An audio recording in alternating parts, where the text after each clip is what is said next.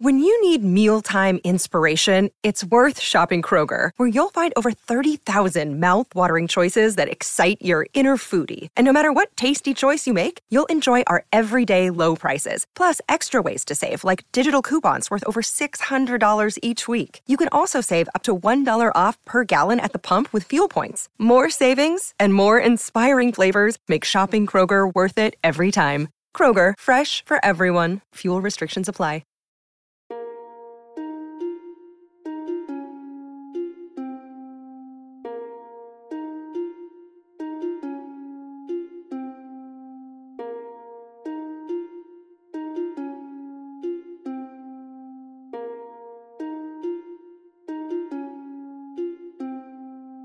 What? I'm your host, Tom Kearns, and welcome to the Anglo Saxon England podcast, episode 41 King Athelbert of Kent.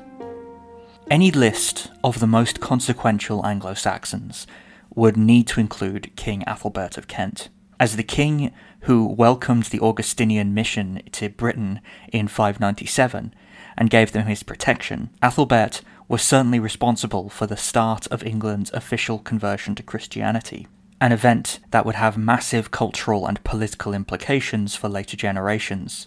At least, that's the traditional narrative. To what extent is Athelbert's reputation deserved?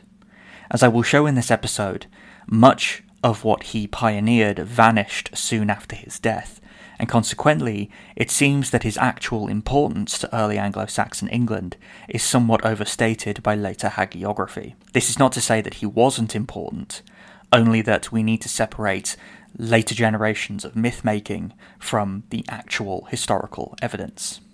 Despite his place in British history, our knowledge of much of Athelbert's life is extremely shaky. For example, in regard to the start of his reign, there are at least two different traditions extant in our evidence. Bede in his ecclesiastical history, and whenever I mention Bede in this episode, it's always going to be from the ecclesiastical history, tells us that at his death in 616, he had reigned for 56 years, putting his accession to the throne in 560. But Bede also says that Athelbert died 21 years after his baptism, which would put his death in 618, assuming that he was baptized with the arrival of the Augustinian missionaries in 597. The Anglo Saxon Chronicle has its own dates, saying as it does that Athelbert became king in 565 and that he died in 618. We can add to this comments by the Frankish historian Gregory of Tours, which seem to imply that Athelbert's father, Eormenric, was still ruling in Kent in the 580s, and the problem becomes very difficult to pass. Possibly, and this is my own suggestion, Athelbert began to rule as a sub king in western Kent in the 560s, under the overlordship of his father, since we know that this was a practice of the later Kentish kings to have their heirs take on that position. There are later traditions that Athelbert himself did something similar by setting up his own son Eadbald as a sub-king in the west. Although, bear in mind, these traditions and the charters claiming to come from Eadbald at this time are now all recognised as forgeries. But if Eormenric had a similar policy in regards to Athelbert, then later writers would remember his reign beginning in the 560s, but due to his overshadowing his father in terms of historical importance, they assumed that he began ruling as a sole king in Kent at that time, rather than as a sub-king. This would also solve the problem of Eormenric's arranging his son's marriage to Bertha, who, as I mentioned in the last episode, was born in 565, a fact that would make Bede's suggestion that Eormenric died in 560 impossible. It's also possible that when Bede claimed that Athelbert died in the 56th year of his reign, he actually meant the 56th year of his life. 56 years is an extremely long reign by early medieval standards, and several historians have made this observation. Thus, not only may Athelbert have been made sub-king in 560, he also would have been born around that year too. If the creation of the sub-kingdom from the annexation of the Saxon polities in western Kent had occurred only recently in the history of Kent, and we really don't know for certain when it happened, then the formal recognition of his heir by Eormenric with the creation of the sub-kingdom would also make some political sense. So the theory that I am proposing here, just to be clear, is that Athelbert became sub-king in Kent around 560, and that he succeeded his father as the sole king of Kent upon his father's death in the 580s. By this time, he was probably already married to Bertha. However, much like the start of his reign, the marriage to Bertha also raises questions in regards to dating. You will often find people saying that the pair married at some point around or even prior to 560. This is impossible, though, since we are told in Frankish sources that Bertha was born in 565, and obviously you can't marry someone before you're born. So they must have married at some point after 565, but before the arrival of the Augustinian missionaries in 597. A marriage alliance between the King of Kent and kings in Merovingian Francia made some sense due to the already established cultural and economic ties between Kent and the continent, which I talked about in the previous episode. There is some debate, though, about whether Athelbert was a formal vassal of the Frankish kings, and I apologise that to talk about this, I will need to talk about the incredibly complicated politics of the Merovingian Franks. Although the Franks ruled what had previously been Gaul and what would later become France, during the Merovingian period there was no single kingdom of the Franks. Instead, the land was divided into smaller kingdoms that were often at war with each other. There was Austrasia, Neustria, Burgundy, and Aquitaine, to name just a few, so rather than being subject to the Franks generally, Kent would most likely have been subject to one of these smaller kingdoms. A letter sent by Gregory the Great to King Theudebert of Austrasia, a kingdom centred on the river Meuse, which controlled the point of Francia closest to Britain, the point where you can now find the modern city of Calais, asks that the king protect Augustine and his missionaries by referring to the group's goal as the conversion of Theudebert's subjects. This would seem to imply that the people of Kent were seen as subjects of Austrasia, although this could easily have been rhetoric meant to flatter Theudebert rather than an actual reflection of his power. That this was simply flattery may itself be suggested by Athelbert's marriage to Bertha. She was the daughter of King Charibert, King of Neustria, the kingdom which had its centre in the modern city of Paris. If Ethelbert was subject to Theudebert, then it seems odd that his overlord would tolerate a marriage to the daughter of one of his rivals. We can speculate then that Athelbert was not a formal vassal of any of the Frankish kingdoms, but that he was certainly closely tied into the politics of Francia, and this enabled him, or more probably his father, to play the different kingdoms of the Franks against each other for political gain. As I mentioned in the episode on the Augustinian mission, part of Bertha's marriage contract was that she be permitted to continue practicing her Christian faith despite Athelbert's paganism. To this end, Athelbert allowed her to bring a bishop to serve as her personal chaplain. For reference, that bishop's name was Liudhard, and he permitted her the use of a small Roman church in Canterbury. This certainly also opened up Kent to cultural influence from the continent. It's probable that some Christian infrastructure still survived in Kent, since any church gifted to Bertha by her husband would need to be properly consecrated and staffed. The prevalence of Christianity among the Romano Britons is a hotly debated issue, and in Kent, Christians probably came as traders from Francia, so any church infrastructure in the kingdom may well have been established by these traders, rather than necessarily being evidence for the survival of Christianity among the local British population. There is some good evidence from later Scandinavia during the Viking Age for rulers permitting Christian traders to build and maintain churches within their trading settlements. So, for example, in the Swedish settlement of Birka, which was a preeminent trading post in Viking Age Scandinavia, there were churches built for local Christian community members and tradespeople, even though the kings of the Swedes at the time were not formally Christian. It's possible then that, particularly given the widespread trade with the continent that was occurring in Kent around this time, that something similar was occurring. And thus, Bertha and her bishop were able to use this already existing infrastructure for their own religious ends. I touched on Athelbert's conversion in the Augustinian mission episode, so I won't go into too much detail about it again. Suffice to say that we don't know exactly when he became a Christian. It is possible that he was already Christian in 597 due to the influence of his wife and her bishop. Of course, reporting that would not have aided Bede's narrative about the importance of Rome and Roman custom in English Christianity, so that may explain why that isn't recorded in his book. But it's also very possible that Athelbert, while tolerating Christianity, did not convert himself until after the arrival of the missionaries. We simply don't know. What is more certain is that Athelbert had formally converted by the year 601, since in that year Gregory the Great wrote a letter to him addressing him as a Christian king and encouraging him to promote Christianity to his people. As I will discuss in more detail in the next episode, though, the conversion seems to have only been on a small scale, since some members of Athelbert's own court, including his own son and heir Eadbald, remained pagan.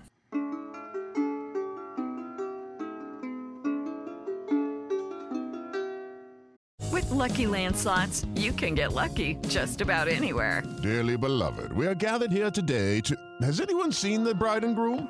Sorry, sorry, we're here. We were getting lucky in the limo and we lost track of time.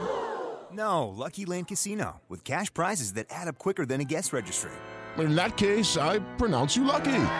Play for free at LuckyLandSlots.com. Daily bonuses are waiting. No purchase necessary. Void where prohibited by law. 18 plus. Terms and conditions apply. See website for details. Hello, my name is Peter Zablocki, and I'm a historian, author, and college professor. I'm thrilled to invite you to check out Evergreen Network's History Shorts podcast. Every Tuesday and Thursday, join me on a journey through time, exploring the little known and hidden gems of history. In each bite sized episode, I'll dive into my original research to bring you intriguing historical curiosities you've probably never heard of, uncovering the fascinating stories that have shaped our world, from forgotten figures to overlooked events. And the best part? I've condensed all this historical goodness into manageable chunks, perfect for your on the go lifestyle. Whether you're commuting to work or squeezing in a quick break, History Shorts fits into the little time you probably think you don't have. Subscribe now and never miss an episode of the History Shorts podcast, available wherever you get your podcasts.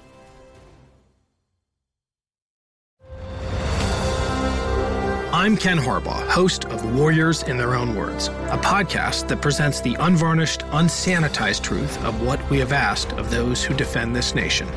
As a country, we need these stories more than ever. Stories from Americans who have borne the battle, including 30 year old remastered interviews with veterans from World War I recounting their time in the trenches of Europe, and with veterans from World War II, Korea, Vietnam, and from our most recent conflicts in Iraq, Afghanistan, and other battlefields Americans may never have heard of. Hear their stories by listening to Warriors in Their Own Words wherever you find podcasts. Hello, listeners. Thank you so much for listening to this episode of the Anglo Saxon England podcast. I just wanted to let you know that if you enjoy what I'm doing here, then it really helps me when you leave a review or a rating on the podcast provided that you're using to listen to this. It also really helps when you subscribe to the show's YouTube channel or when you become a supporter over on Patreon, where you can get access to bonus episodes, ad free episodes, and transcripts, all by pledging to one of the show's patron tiers. And speaking of patrons, I wanted to give a shout out to David Lindemann, Che Christian Padron, and Jay Lawton, who recently became patrons. Thank you so much for your support.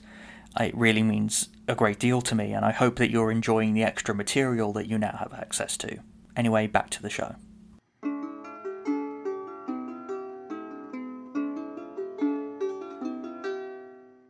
In addition to being the first Christian king in England, Athelbert was also recorded by Bede as a king who held imperium over all the other kingdoms south of the Humber. In the Anglo Saxon Chronicle, Bede's register of these imperial kings was adapted into Old English as the list of Bretwaldas, a term that has long haunted the study of early Anglo Saxon England. I spoke during the Mercian series in particular about how partisan Bede's list is, he includes no Mercian kings in it, for example, despite admitting at the end of his ecclesiastical history that in 731 King Athelbald held power over all the kingdoms south of the Humber. For this reason alone, scholars have long treated Bede's list with suspicion. There is also no evidence that the idea of imperium or Bretwaldership had any real meaning for early Anglo Saxon kings.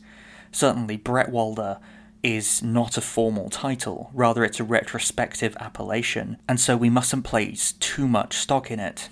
However, even if the list is questionable, it does seem to record some memory of kings who were consequential, not only for their own peoples, but also for others. For example, the Bretwalda listed immediately prior to Athelbert is Ceawlin, and if you'll recall, his big impact was the rapid expansion of Gewissa westwards and an aggressive stance to other English kingdoms. The Anglo Saxon Chronicle records, for example, that Ceawlin fought a battle against Athelbert at a place called Wibbandun at some point in the 580s, the entry in the Chronicle suggests that Athelbert was the aggressor, since following his defeat at Wibbandun, it says that he was driven back into Kent. Sadly, we don't know anything else about this battle, we don't even know where Wibbandun is. Like Ceawlin and the other Bretwaldas, Athelbert does seem to have established a sphere of influence of his own. In this case, it was quite a small sphere of influence which encompassed much of southeastern England. We know, for example, that it was Athelbert who in 604 had the Church of St Paul's built in London. This stands out because at the time London was under the control of King Sabert of Essex. This implies that Athelbert directly intervened in Essex to promote the conversion of that kingdom. This may have been because Sabert was his nephew, and it certainly implies that the Kentish king held some kind of overlordship over Essex in the early 600s. Athelbert also seems to have enjoyed a close relationship with King Rædwald of East Anglia. Again, probably around 604, although the dating is uncertain, Rædwald was baptized in Kent. Bede only gives us that information, but it has been speculated that Athelbert served as the sponsor to the king's baptism. Bede does tell us elsewhere that Rædwald's wife was a member of the East Saxon dynasty, and thus a relative of both Sebert and presumably Athelbert, it's possible then that the conversion of Essex was an impetus for Rædwald's conversion. Unlike Essex, though, it is not clear if Athelbert was the overlord of East Anglia. There was certainly an alliance between the two, but if this reached the level of formal overlordship is debated. Although this all seems very impressive, in Essex and in East Anglia, as in Kent, Athelbert's power wasn't enough to effect a large scale conversion of the population all three kingdoms swiftly reverted to paganism upon the death of their Christian kings. Also, in the case of Rædwald, there is debate over how genuine his conversion was in the first place. Bede, who it must be said did not care for Rædwald, claims that he continued to make offerings to heathen gods even after he formally embraced Christianity. If true, then this might have been a manner of hedging his bets. It could have been a way to appease his wife, or it could reflect a level of syncretism, the practice of combining ideas or practices from multiple religious systems to create something new. Athelbert's influence didn't reach far beyond Essex and East Anglia. It may have included Sussex, another kingdom which bordered Kent, but the evidence from there is so scanty in this early period that we really have no way of knowing. The Isle of Wight, too, remained resolutely pagan at this time, implying that Athelbert had minimal power there. In 602, he did organise a meeting on the banks of the River Severn between Augustine and the bishops of the Britons, which suggests some Kentish power to the west, but we don't know if this entailed any kind of overlordship. As for Mercia and Northumbria, there is no evidence of Kentish power in those regions, and they seem to have been far beyond Athelbert's sphere of influence. Indeed, at this point, it's unclear if Mercia even existed in any meaningful way outside of a loose confederation of Anglian tribes. Domestically, Athelbert broke new ground in Kent by promulgating the first written law code in English history around the year 602. The laws of Athelbert are the first laws written entirely in a Germanic language, obviously in this case Old English. These laws became a touchstone for later lawmakers, particularly Alfred the Great, who saw in them the beginning of Christian kingship among the English. Despite this reputation, though, the laws don't touch much at all on religious matters. Church property is defended early on, but other than that, their focus is entirely secular. They don't even impose fines for continued heathen worship. That would only come in later law codes once the church was more firmly established. Instead, the bulk of the laws dealt with law and order, specifically the payment of fines and weregild as a means to limit blood feud. This suggests that at this time, the Kentish monarchy was still relatively weak. Allusions in the laws to the king drinking in the homes of his retainers implies that the kingship was still itinerant at this time, with the king making the rounds among his nobles as a means to survey the land and enforce his will.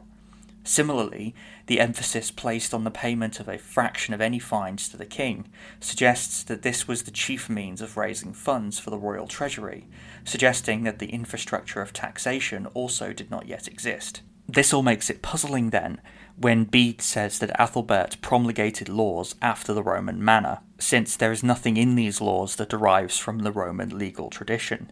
Instead, their focus on limiting feud is comparable to laws of other Germanic peoples from this time, such as those of the Salian Franks promulgated by King Clovis around the year 500. But even this comparison shouldn't be taken too far, since the laws of Athelbert still reflect the unique context of early Kent. Much like the conversion to Christianity, Athelbert's laws don't seem to have sparked a new shift in the hearts and minds of the Kentish people. The next Kentish law code, indeed the next law code in Anglo Saxon history, wasn't promulgated until the 690s. Athelbert's importance to Anglo Saxon history is more the product of retrospection than any long term impact his reign had. The Christianity he adopted was rejected by his son, and his laws did not inspire his immediate heirs to create codes of their own. Similarly, his overlordship of southeastern England is elusive, with the spread of Christianity there under his influence being similarly short lived. He doesn't seem to have been a great war leader, and it's hard to escape the idea that he was not especially charismatic. As the first Christian king in England, it's easy to see why Athelbert's legend grew following his death in 616. With someone as great as Bede singing his praises, how could it be otherwise?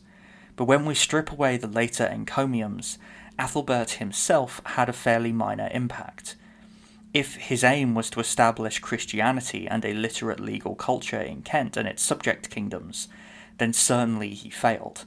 But his formal adoption of Christianity and that of his relatives did cross a line from which it would be hard to retreat.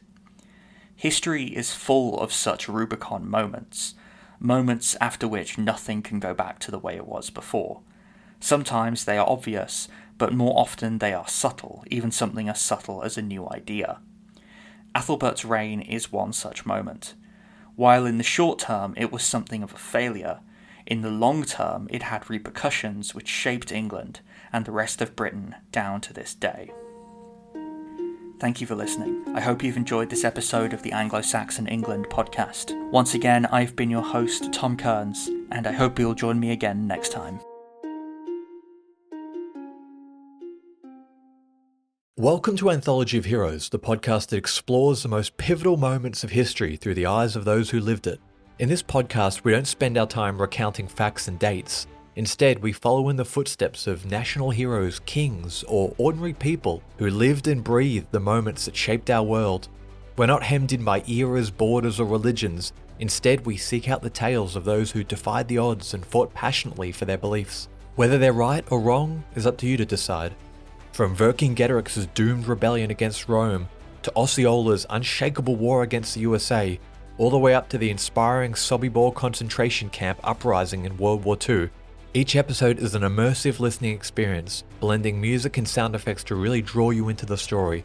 Our episodes go for about 45 minutes, making them perfect for your commute, and are crafted using a wealth of historical sources, which I list on our website if you want to learn more.